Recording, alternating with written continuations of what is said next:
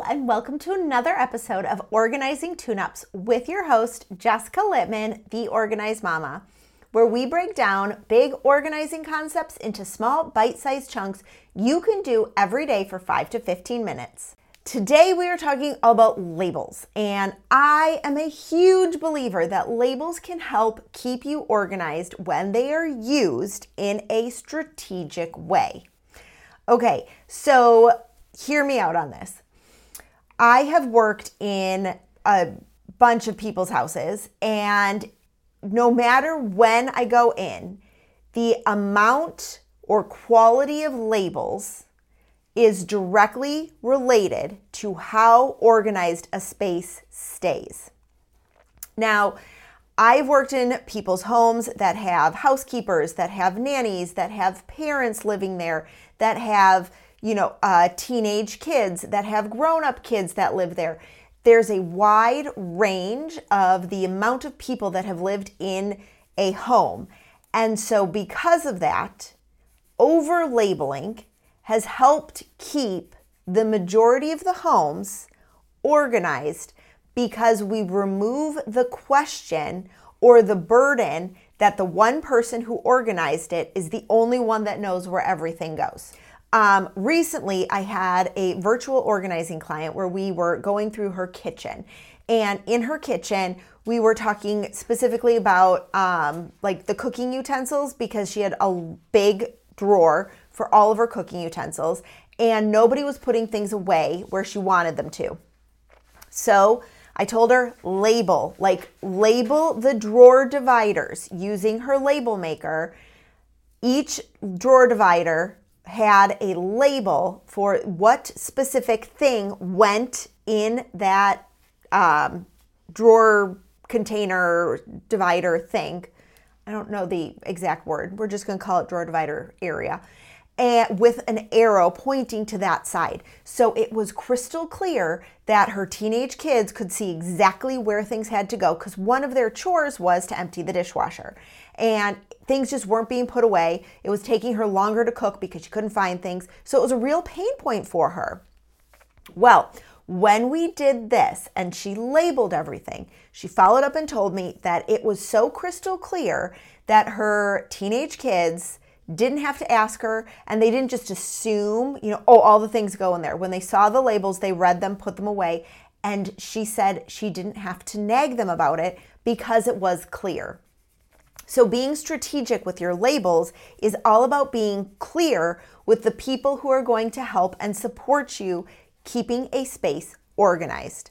So, labels don't need to be super fancy. You can just use a label maker. You can print off, you know, the return address labels that you can get, you know, at um, any home uh, office supply store.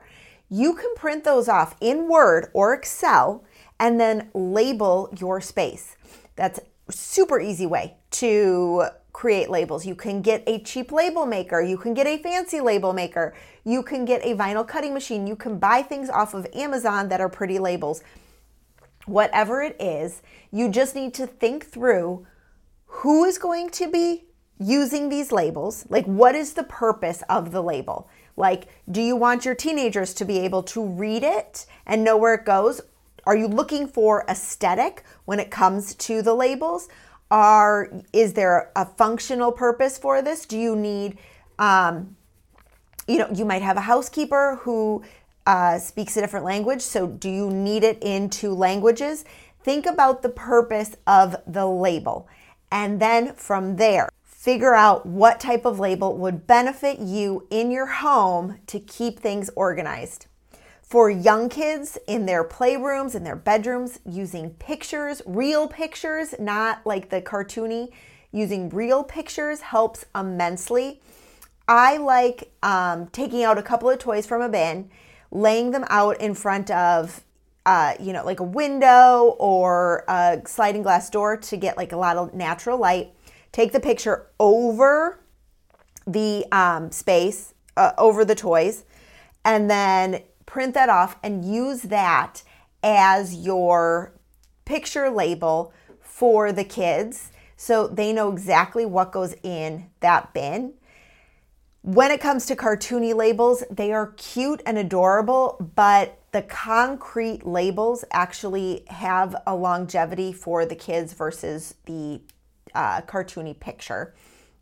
It's just a little easier to comprehend what actually goes in there because some of the cartoony pictures really look like a cartoon and you might not be able to tell exactly what it is, where a real picture works a lot better from my experience. I want you to think of the purpose of the label, and then I want you to figure out how you're going to use that and label your home so that everything stays organized.